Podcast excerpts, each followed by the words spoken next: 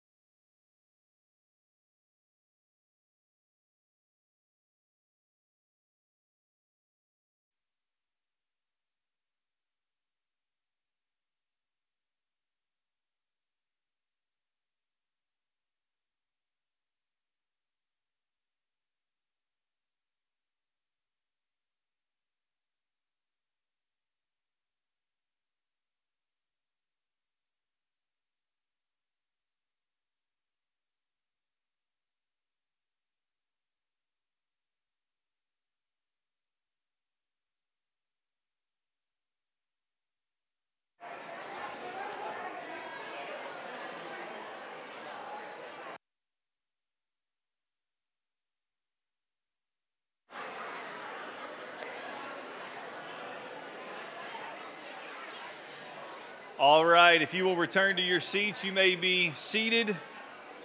Welcome to Northside Baptist Church. We're so glad that you're here. I am so glad to be back with you. Thank you for the prayers. We are all feeling much better. And uh, man, I can't imagine how people just choose to stay away from the body of Christ. Like, man, I want to be here. I want to be part of the people of God and the movement of God and the work of God. And it's always good to be able to worship with you. If this is your first time with us, and I do know we have some visitors, and it can be a little overwhelming sometimes when you visit a new church, we're thankful that you're here. We try to keep it simple. Um, and so, one way that would help us if you would let us know this is your first time, um, there's a QR code in the bulletin. You can fill out just a couple simple questions online, or there's a connection card out in our lobby. If you could just fill that out, it helps me with names because I'm really bad with names. Um, I can remember faces, but names not so much. And so that would be helpful. We promise we won't harass you or make your life more miserable. Um, we just want to be a blessing to you. We want to pray for you any way that we possibly can. When God's word, it tells us to rejoice with those who rejoice and to weep with those who weep. So this morning I want to rejoice for a moment and then we want to just be mindful of uh, one particular family in our church who is grieving right now. Let's first start with the rejoicing because that's what it says to do first. If you look in the bulletin, you see that our goal for Lottie Moon was $8,000. As of this morning, we have raised $10,874. Let's rejoice.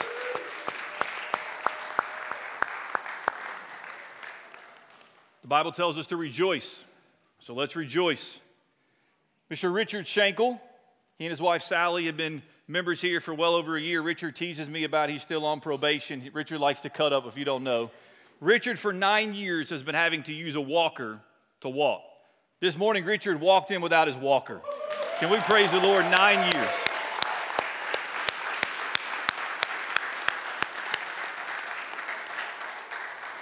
And he immediately thanked me and the church for praying and just encouraging him. And so let's rejoice with those who rejoice.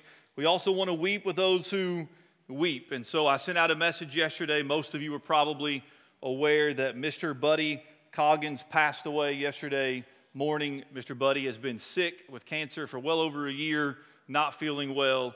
And so he passed away. And to be, uh, I was in the hospital room and his body was there and the family was there. To be absent from the bodies, to be present with the Lord. And so we know for Buddy, today's rejoicing. Yesterday was rejoicing. But we also know for the family that is grieving, we grieve with them. And so we want to grieve for his wife, Miss Florine, of, I believe she said yesterday, 69 years. That's how long they had been married. So we want to weep, weep for her, and, and her, their son was in the room, and uh, his wife, and then also in the room was their daughter, their daughter-in-law, whose son, her husband passed away several years ago. And so we just want to weep for them. They, I believe, are going to the funeral home at 11 o'clock this morning. So, sometime today, we'll get those arrangements. It will be at McCoon's, I believe, is what they said, and I'll send that information out. Been members here, I think she said, for 23, 24 years.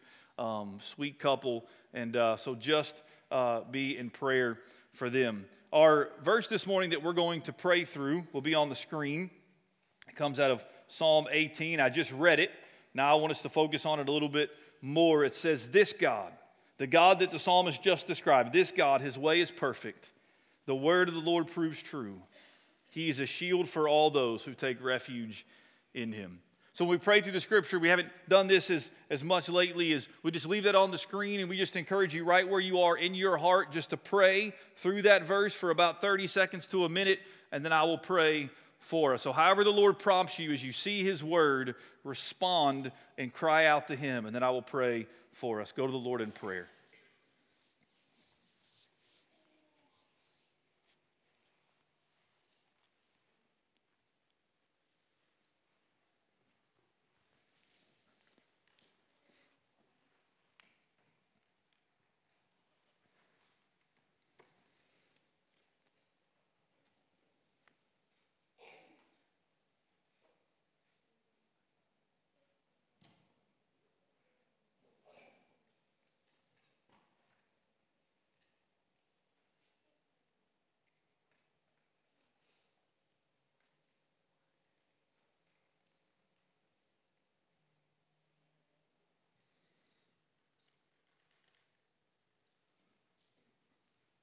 Oh God, may the words of the psalmist, which are ultimately your words, comfort us right now. This first Sunday of 2024, remind us that your way is perfect. And your way is perfect because you are perfect. Father, right now there may be some situations, some circumstances in our life that seem far from perfect. Remind us, God, that you are the perfect one, that you have a purpose and a plan, and your timing is always best. Lift our eyes to see you. The psalmist goes on to say that the word of the Lord proves true, and to that we say amen and amen. We have seen the truthfulness of your word, the faithfulness of your word proved over and over and over. Lord, we need a word from you today, and we know you will be faithful to speak to your people once again.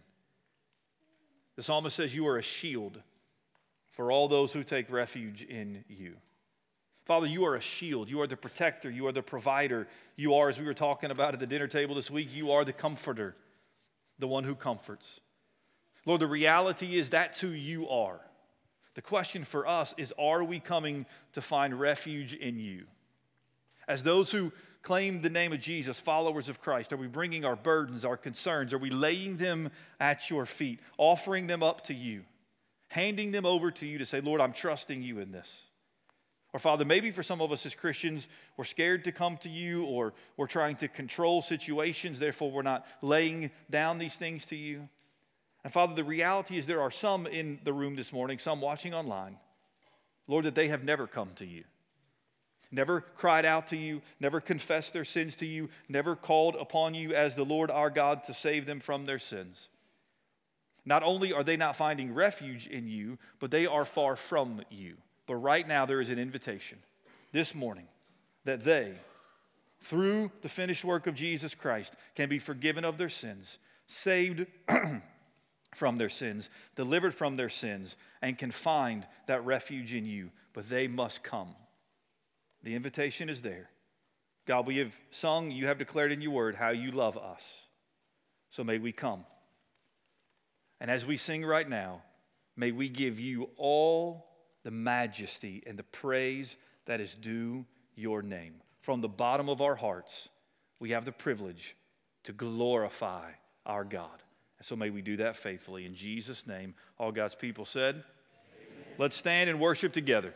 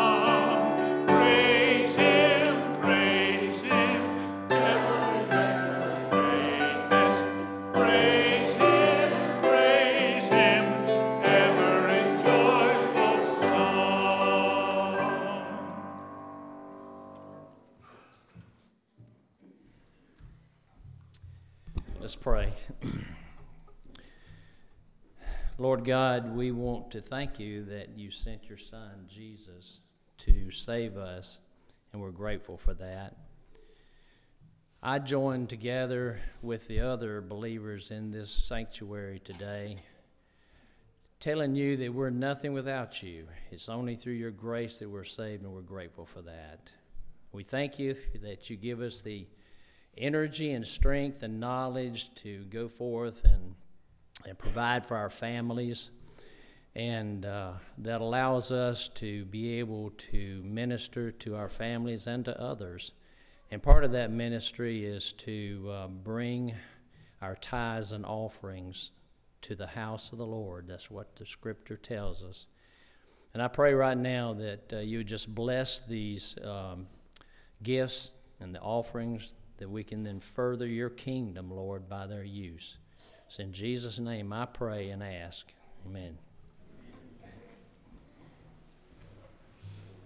Mary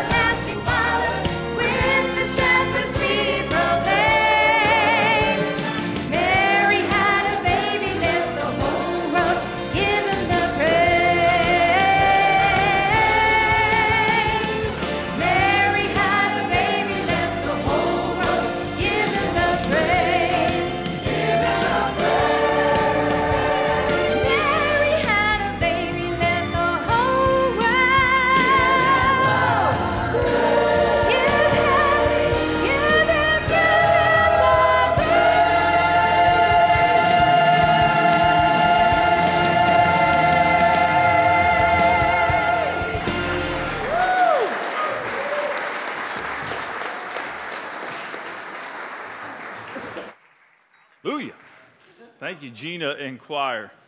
Amen. All right, so it is the first Sunday of the month. So, first and second graders, you're going to stay in here. But our three, four year olds in kindergarten, they're going to go to children's church. And so, if you just kind of follow the crowd, if you're new, you'll go out and turn to the left, and then you'll pick them up right here to your right when you leave. If everybody else will take a copy of God's Word and turn to 1 Peter.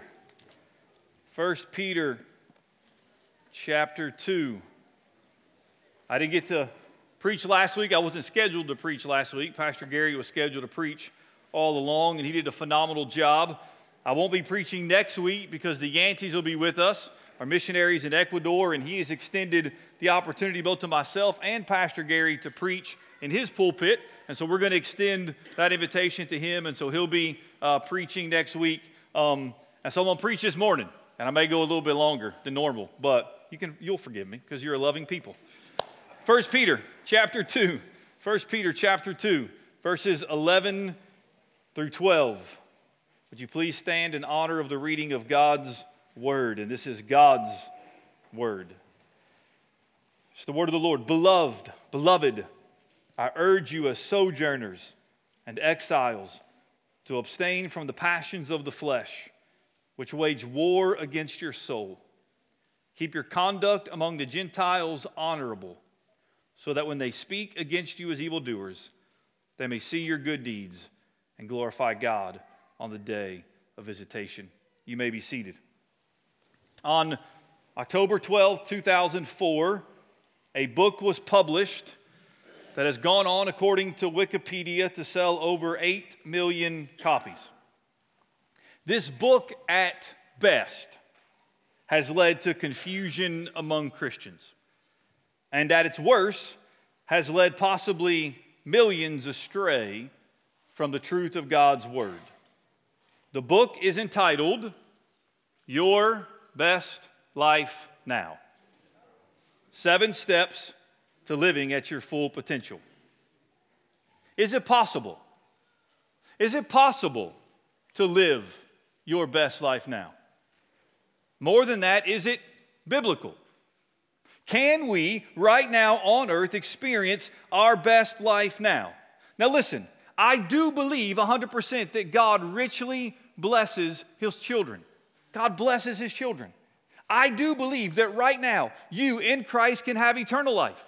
That that eternal life has already started, which means you can have abundant life. I do believe that we can absolutely know the joy and the peace and the hope and the love of Christ right here, right now. But I strongly believe it is not biblical nor scriptural to call this life your best life now. And I rejoice in that. No matter how great things may be now, this world, praise Jesus, pales in comparison to what glory is going to be. Somebody, amen. Oh my goodness, it's not even close. My best life hasn't even started. Yes, I have abundant life, but the best is yet to come. So, no, this isn't your best life now, and for that I'm grateful. But furthermore, what we see in Scripture, what we're going to see in these two verses before us, is that you and I, as Christians, are not living in a world that is welcome and open to us. No, we are living in a world that is hostile towards us. How could it possibly be said in this world of hostility that this could ever be your best life? It's not possible. So, no, hear me, you aren't called to live your best life here and now, but you are called to live the life of a pilgrim, of one who is a wanderer, one who is a, a traveler, one, as Peter says, is in exile. So, beginning in verse 11, Peter starts a new section. He began section one talking about the mercy of God. He concludes section one again by talking about the mercy of God. Now he begins a new section. And, and I'm going to kind of give you a, a brief overview of this. Peter goes from speaking about our relationship with other believers to now he's going to talk about our relationship with an unbelieving world. And so here's just a quick, brief outline of, of where we're going. He begins first in verse 11 by reminding them of who they are. We'll see that this morning. He then gives a brief, simple address to them about how they are to conduct themselves. We'll see that. And then what he does, and we'll unpack this over the next month, is he gives four different relational contexts that we live out the instruction of verses 11 and 12. So here's the main idea of the verses this morning. It'll appear on the screen for just a couple minutes. It is this As exiles, know who you are inwardly, know who you are inwardly, and live an honorable life outwardly so that others will glorify God. So here's the outline for the sermon this morning inward, outward, upward. Peter starts with the inward, he then addresses the outward, how we live our life, and then he speaks to the upward, the glory of God. So let's start with the inward. Peter says one word, beloved. Beloved. This is a word that Peter likes to use eight times in 1 Peter 1 and, and 2 Peter. 1 Peter and 2 Peter. He wants his readers to know right off the bat as he begins this section that God loves them, or that Peter loves them, but more importantly than that, God loves them. Many of you grew up watching Billy Graham crusades, right? All of you can hear Billy Graham's voice in your head right now, right? He said over and over and over what? God loves you. God loves you. God loves you. Peter says, Yes, you are the beloved of God. You are sons and daughters whom the Father loves. That's where he starts. So hear me. Wherever you are in life, if you're a child of God, you need to understand God loves you. He loves all of his creation, but there's a special love that he has set upon his children. Now, why is that so vital to know? Why is it so vital to be reminded over and over and over again of God's love for us, most demonstrated in the cross of Jesus Christ? Why do you have to be reminded of that? Because of what he's about to say. He says, You are sojourners and exiles. Again, inward, know who you are. You're beloved by God, and you're sojourners and you're exiles. In other words, you're far from home. You don't belong here, but know while you're living this life, you are loved by God. You're sojourners and exiles. That's what he says. Beloved, I urge you as sojourners and exiles. God's people are aliens. You're strangers. You're pilgrims. You're exiles. I love this. One of the Greek words that Peter uses here, right? Sojourners and exiles is how the ESV translates it. One of the Greek words is uh, paraoikos, paroikos. Oikos means house, Para means alongside the house. So Peter is saying, You, as a believer, as the beloved of God, you are alongside the house, which means you're not what? Inside the house. He says, You are living in a world that's not yours, but you are living among people who do live inside the house. This is all that they know. This is what they live for. They're driven by the things of the world. This is their home. This is their best life now because it's certainly not getting better for them. You don't live in the house, you live alongside of them. Why? Paul says, because you're citizens of heaven, of the kingdom of God. You're a temporary resident, you're a pilgrim. Hear me, you're a foreigner and not a local. If you go down to Florida and you want to visit one of the beaches, first time you've ever been there, going for a family vacation, and you say, hey, we want to find the best local places to. Like, we don't want to go to Outback. We don't want to go to the name, the brand names. You want to go somewhere local. Who do you go ask? You don't go ask the foreigners. You don't go ask the other tourists. They don't have a clue. You find a local. You find somebody who lives there, who knows the area, and you say, hey, where can I go eat? And you hope they don't say Outback. Like you want something local. Give me something good. So hear me. If this isn't home and you don't belong here, and as a child of God in this world, you'll never belong here, how could this possibly be our best life now? It can't. This is a pilgrim life. And along the journey, what you and I want to be is faithful. We want to honor God. We want to enjoy His good gifts. Yes and amen. But this isn't home. Some of you have been to some amazing places.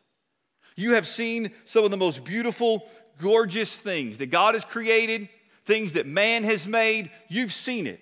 You've spent a week there, maybe a month there, maybe you were there for two months. At the end of that trip, where do you always want to go? Home. Listen, you're here. God has gifted you with many wonderful things. Enjoy them. You can use them for the glory of God, but just hear me. You're not home. This isn't home. We want to go home. We want to be with Jesus. Why? Because we are pilgrims, we're sojourners, we're exiles. But then he goes on to say, notice, he's still focusing on the inward. You, as a sojourner and an exile, are to abstain from the passions of the flesh, which wage war against your soul. Peter says, abstain. While you're a sojourner, while you're an exile, know you're beloved by God, you are to abstain, to avoid, to keep away from, to not partake of. To abstain from what? The passions of the flesh. Now, passions aren't in and of themselves sinful.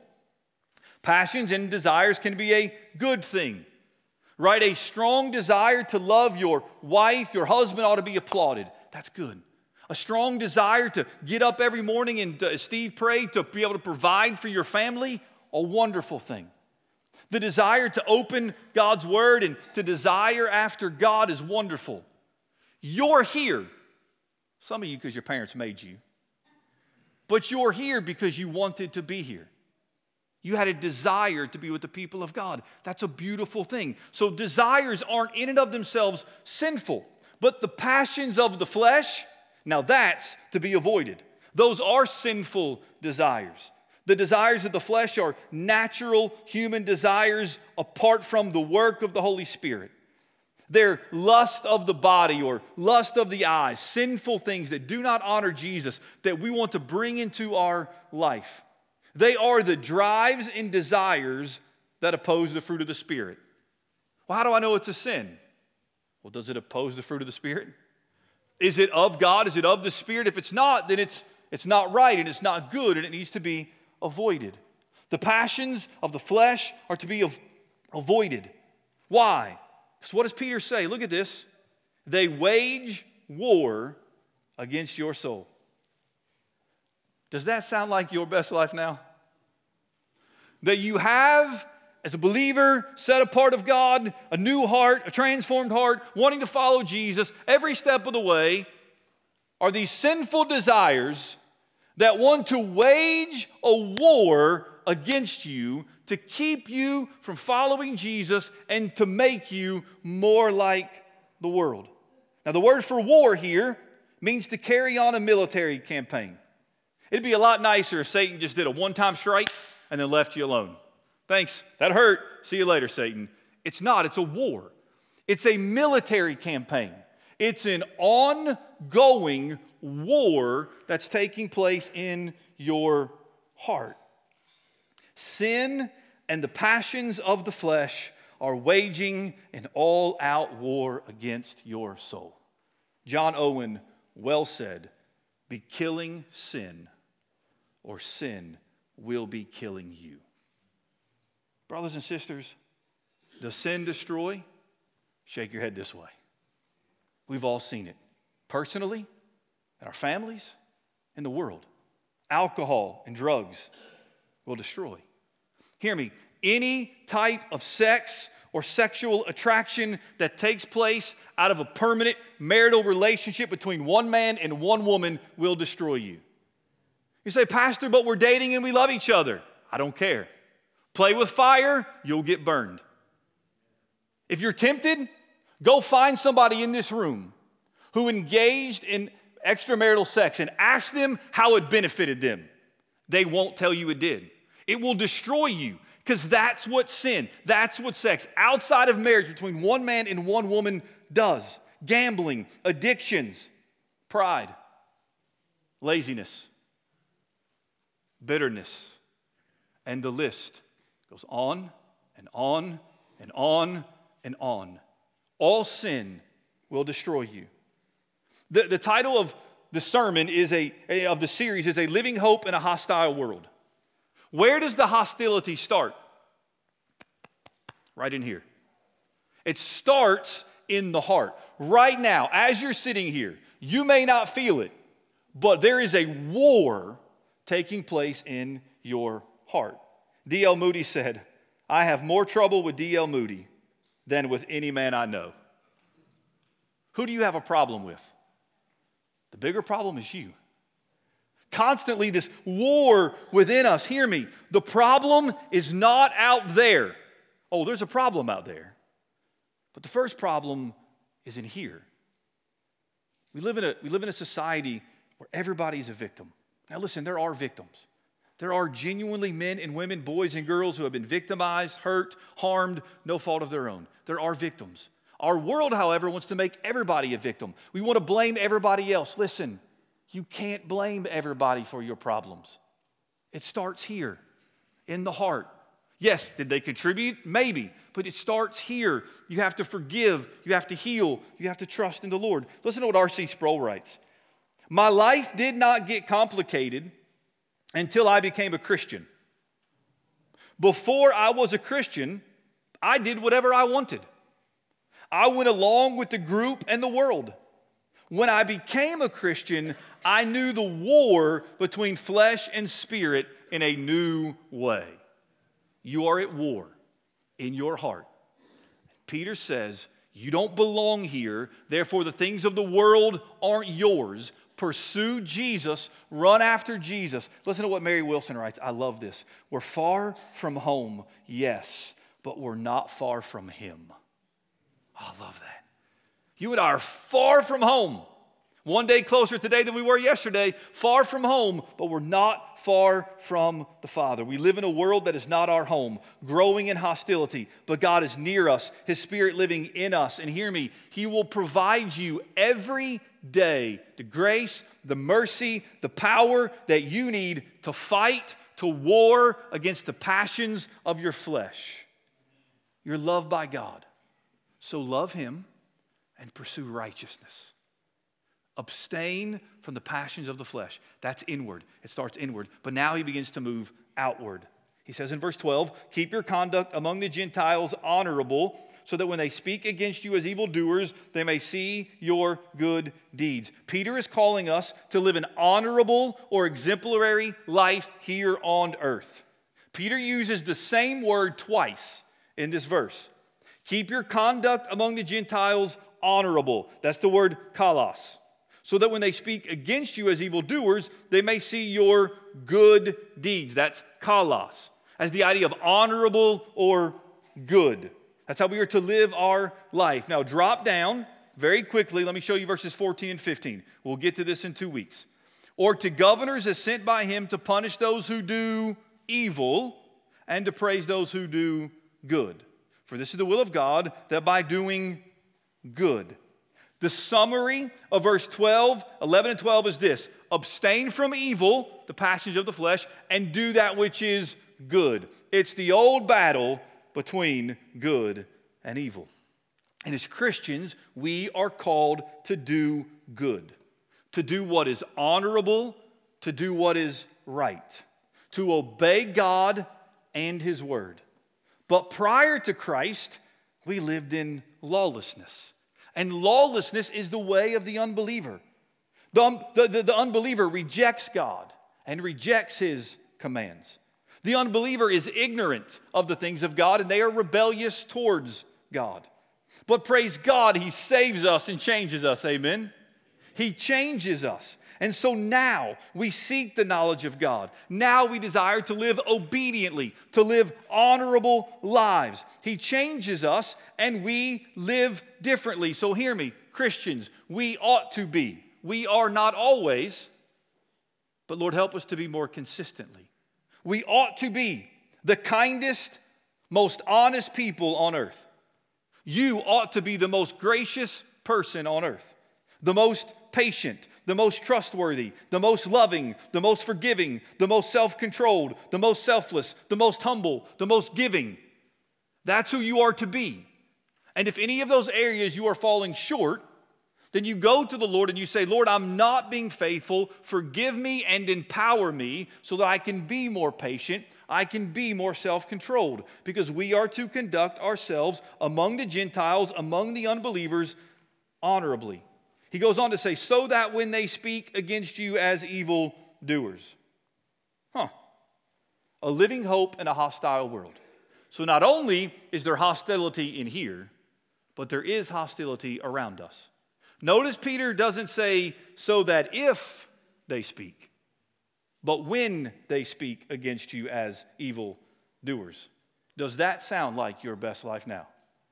That Peter says evildoers will speak against you in an evil way, in a malicious way. They will seek to slander your name. The first century Christians endured all sorts of slander and accusations. They were called cannibals for eating the Lord's Supper because they talked about eating the body and the blood of Christ. Not literally, but they talked about that. And so they assumed, well, they're eating their own children, they're eating real flesh and blood. They were called atheists. Imagine that. Christians, worshippers of the one true God, called atheists because they refused to worship the Roman pagan gods. They were accused of incest because they called one another brothers and sisters, misunderstood and misaligned. So, how do you silence the accusers and the mockers? Right now, if you have somebody in your circle that seeks to be against you because you're a believer, how do you silence them? Peter says you live honorably.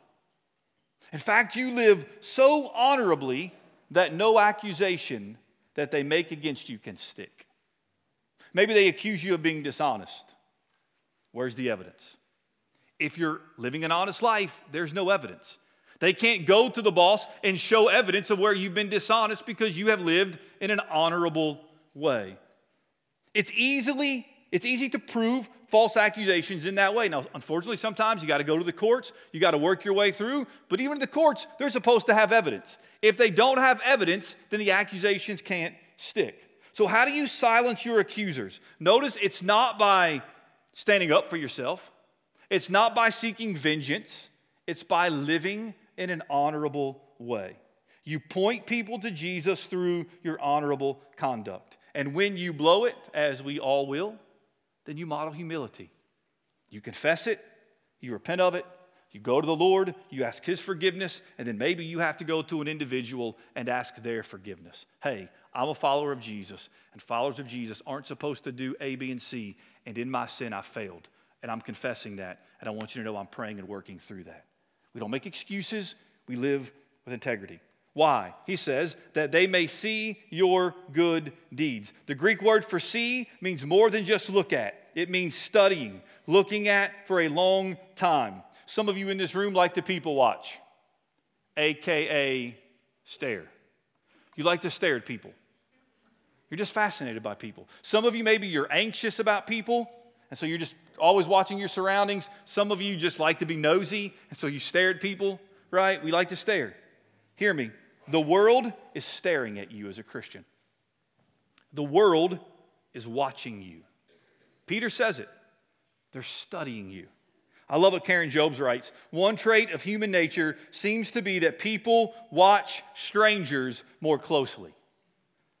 You watch a stranger more closely than you do your spouse. So I walked in this building this morning, and my wallet is where it almost always is in my back pocket because I'm not worried about you trying to take my wallet. When I go home, it's in my back pocket. But when I go into a public place, like we went to a couple weeks ago when we went to watch Kentucky beat North Carolina, when I go into a public place, my wallet goes from my back pocket to my front pocket. And my hands typically stay in my pocket. Why? Because I know where my wallet and my phone are because I don't know those people and I don't know if I can trust them. Hear me. In the world's eyes, you are a stranger. You are different than them. You think differently, you believe differently, you live differently. And so they watch us and they will speak evil against you.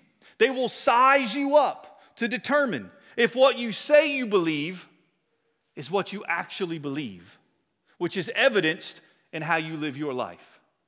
They want to know you going to tell the same kind of jokes the unbelievers tell?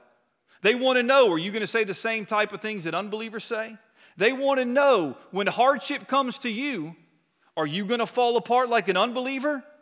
Or are you, even in your grief and pain, going to say, Listen, I'm a hot mess, but I'm still trusting in my God? I'm still trusting in God. How do we respond? Inward, outward, living our lives in an honorable way, and then lastly, upward. Why? That they may see your good deeds and glorify God on the day of visitation. Hear me. Why do you keep your life in an honorable way among unbelievers? Is it, is it so people will like you? Are you seeking to follow Jesus so that the crowd will like you? Is it so that, is it so that you'll be popular? So that you'll be an influencer? You'll be successful? Do you follow Jesus to fit in? Do you follow Jesus to be cool? Is it because by following Jesus and living honorably, nobody will ever say a slanderous word against you? Well, Peter just told you that ain't gonna happen. So, why do you live honorably? Listen to me. Please hear me. Middle school students, high school students, college students, please, please hear what I'm about to say. If you are committed to following Jesus Christ, and by following Jesus Christ, I am not talking about the Jesus of your imagination or your invention or your own creation. I'm talking about the Jesus of God's of the Bible, the Son of God. I'm talking about following Jesus and his teachings and his ways. Hear me. If you are committed to following Jesus, then you will never be popular in this world. And you better be okay with that. If you want to be popular, it will not happen if you genuinely follow Jesus. Now, 30 years ago, maybe I could have got away with that. In my context, not in 2024. Much different world than I grew up in. So, if you want to be popular with the world, you're not going to follow Jesus.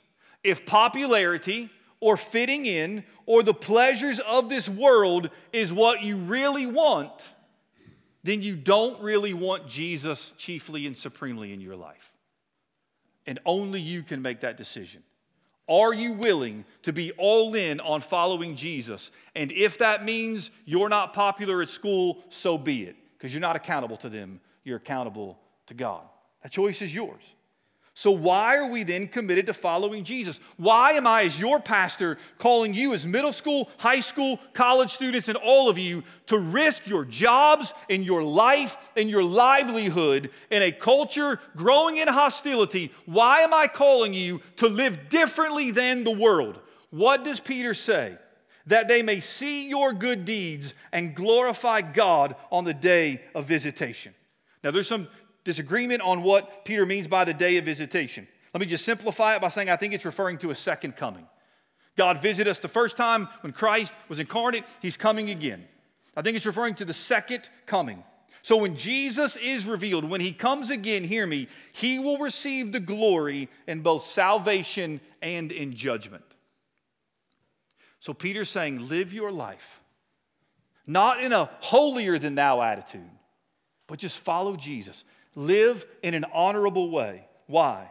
So that people will see Christ in you, that they will see the God of the Bible. And hopefully, as they see your sincerity and you're walking alongside of them and you're pointing them to Jesus, hopefully, when they see that, they will repent of their sins, believe upon the name of Jesus, and they will be saved so that when God comes back, they, like you, when he comes for his bride, will be part of those who glorify Jesus. Amen? Amen. Lost people need you and I to be authentic followers of Jesus. Not perfect, it's not possible, but authentic. They need that. They need to see Jesus in you because maybe when they see you and Christ in you, they will come to give their life to Jesus. Alexander Maclaren wrote The world takes its notion of God most of all from the people who say that they belong to God's family. They read us as a, they read us a great deal more than they read the Bible. In fact, they see us, they only hear about Jesus Christ. They're reading you, brothers and sisters. That's a lot of pressure, I know. They're reading you. Is it real? Is it authentic? But listen, God will also receive the glory even in judgment. So, for those who you seek to live out the gospel life, you seek to point them to Christ, and they reject it, or they mock you, or as has happened throughout history, they put to death Christians. Here's what Peter's saying even those who reject here and mock here, when Christ comes, guess who still gets the glory? Jesus. For every knee will bow and every tongue will confess. You do not know who will believe and who won't. Here's what you know at the end of the day, everybody is giving God the glory he deserves. Everybody. You just live honorably, live obediently, live declaring Jesus Christ so that as many people as possible might come to bow their knee now before it's too late. But everybody one day is bowing. So you just keep being faithful. So then, as we conclude, are we to be men and women consumed with our best life now? Or men and women concerned about living the pilgrim way faithfully? Those who know we're far from home, but not, but not far from the God who saved us and changed us. Jonathan Edwards wrote God is the highest good of the reasonable creature, and the enjoyment of Him is the only happiness with, with which our souls can be satisfied. To go to heaven, fully to enjoy God, is infinitely better than the most pleasant accommodations here. So last Sunday, while many of you were here gathered to worship, we were at home. Better over the stomach bug, but just did not want to share our germs with you. You can thank me later. Merry Christmas, Happy New Year. Thought we'd keep those germs at home. So I intentionally, I was feeling better. I decided we needed some groceries from the store. I decided I would do a grocery pickup and I would schedule it for the same time that Pastor Gary was preaching so that I could listen to a sermon in the peace and quiet of a car and Pastor Gary's soothing South African voice. Thank you, PG. I needed that greatly. A sermon, by the way, which I pray convicted you because I know it convicted me. So I'm listening to the sermon by design and I'm driving to the store. And along the way, I don't have this opportunity often. I pass many churches. And my heart was encouraged to see the number of cars in a parking lot worshiping the Lord our God. But along the way, I also passed several businesses and grocery stores. And those parking lots, too, had many cars in them. And passing these two very different scenes, the first one encouraging, the second one burdening me, I realized, man, what a contrast. Some believers, some following Jesus, evidenced by their gathering with other believers to glorify God. Some unbelievers not following Jesus, evidenced by their living life as if he didn't exist. Now, I know that there were many people who were not in church last Sunday, if you asked them if they're a Christian, would say yes. But by their life, the fact that though they may say they're believers with their mouth, there's no evidence of Jesus actually being any part of their life. And yes, I know that just because you are in church doesn't make you a Christian. I get that. I understand that. You may claim to be here. You may be here on Sunday claiming to know Jesus, but Monday through Saturday, you live like Jesus is no part of your life. I get that. But still a contrast. This message was already on my heart and my mind. And I thought, man, there's so much work to be done, is there not? Praise God for the millions and millions of people who love Jesus all over the world, and it's evidenced by them gathering with the people of God. But there are millions and millions and millions of people who don't know Jesus who live as if there is no God. And one day, they will confess that God is who God said He was. So, what's your job and what's mine? It's to know who you are beloved, a sojourner, an exile, inwardly every day, waging war against the flesh, knowing that you are to live your life in an honorable way outwardly so that all the people out there might one day be in here.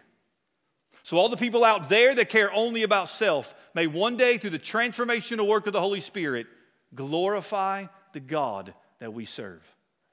Your life matters. God wants to use you on mission for Him. And He says, just conduct yourselves in an honorable way. Live the life walk the walk so that all people may glorify the God who saved us. Would you close your eyes and bow your heads? Father, your word is beautiful and glorious and life transformative. But your word is also convicting and it is challenging. And at times it is hard. God, you have saved us. Thank you for saving us. But God, you have a purpose for us. You remind us who we are. Thank you for that. May we rest in that. But you also call us to conduct ourselves among pagans, among unbelievers, in an honorable way. So, Lord, here's my prayer. And it starts, it starts with me. And oh God, how you convicted me of that last Sunday. That what comes out of my mouth is coming from my heart. God, what kind of representative have we been for Jesus Christ? What kind of representative are we presently for Jesus Christ? And until our heart is right with you, until we begin to take in your word regularly, and we gather with your people, and we're praying, and we're walking in the Spirit, and we're filled with the Spirit, and we're under the control of the Holy Spirit, until we begin to do that, we cannot live out this transformative life that a world needs to see. Lord, if we claim the name of Jesus, then may our life back that up. And if we're claiming the name of Jesus and we don't care if our life backs that up, then God, my prayer is we'll stop claiming the name of Jesus because we're not being a good representative. Speak to our hearts. It's all, God, the, the point of this message is not to beat us up, but it's just to remind us, God, of your grace and your mercy because none of this is possible apart from you working in us. So help us to be, help us to know who we are, to be who you've called us to be. God, so that every knee will bow and every tongue will confess, and now before it's too late. And God, if anybody here does not know you as Lord and Savior, may they give their life to you right now. Lord, we need you. That's what we're getting ready to sing. May we, whatever the circumstance, whatever the struggle, whatever the sin, oh Lord God, may we confess it right now as we sing this song.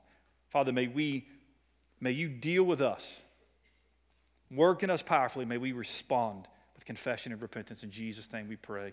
Amen. Would you stand? Let's worship together. The altar's open if you need to come and pray.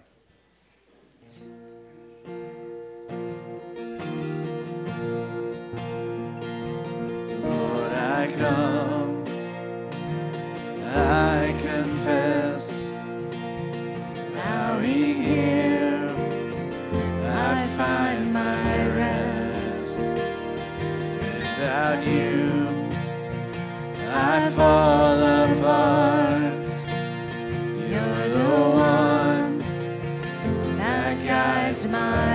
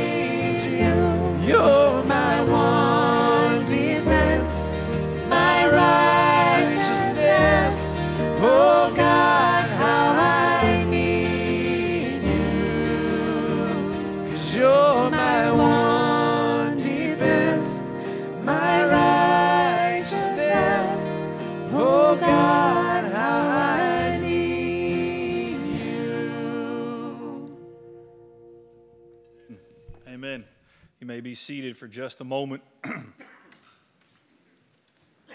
Let me just say I know I just said a lot of stuff, but um, if you, for any reason, are struggling with something, dealing with something, and you're feeling the weight of that, can I encourage you just to share that with somebody? Let somebody into your life who will encourage you and pray for you. Because I'm telling you, as one who experienced the power of God this week and one who saw a group of people in a small room on Wednesday night gather around me and lay hands on me and pray for me, I'm telling you, it makes the world difference. And when we try to carry things on our own, it is overwhelming. And if that's you, the Spirit of God wants you to depend upon Him and to depend upon some other people and begin to walk with Him in righteousness and truth. So I want to encourage you to do that.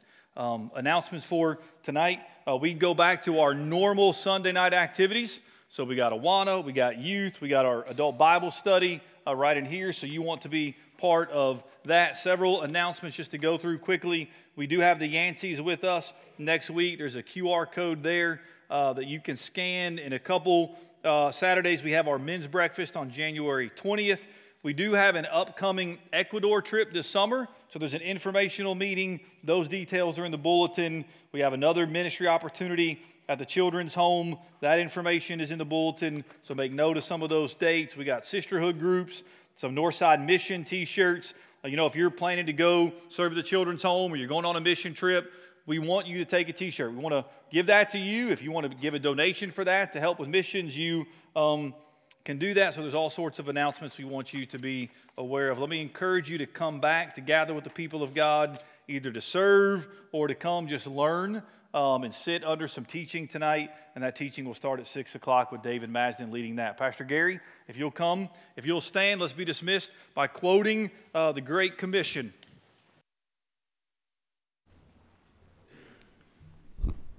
Let's all say this to the glory of God. And Jesus came and said to them, All authority in heaven and on earth has been given to me. Go therefore and make disciples of all nations, baptizing them in the name of the Father and of the Son and of the Holy Spirit, teaching them to observe all that I have commanded you. And behold, I am with you always to the end of the age. Amen. You're dismissed.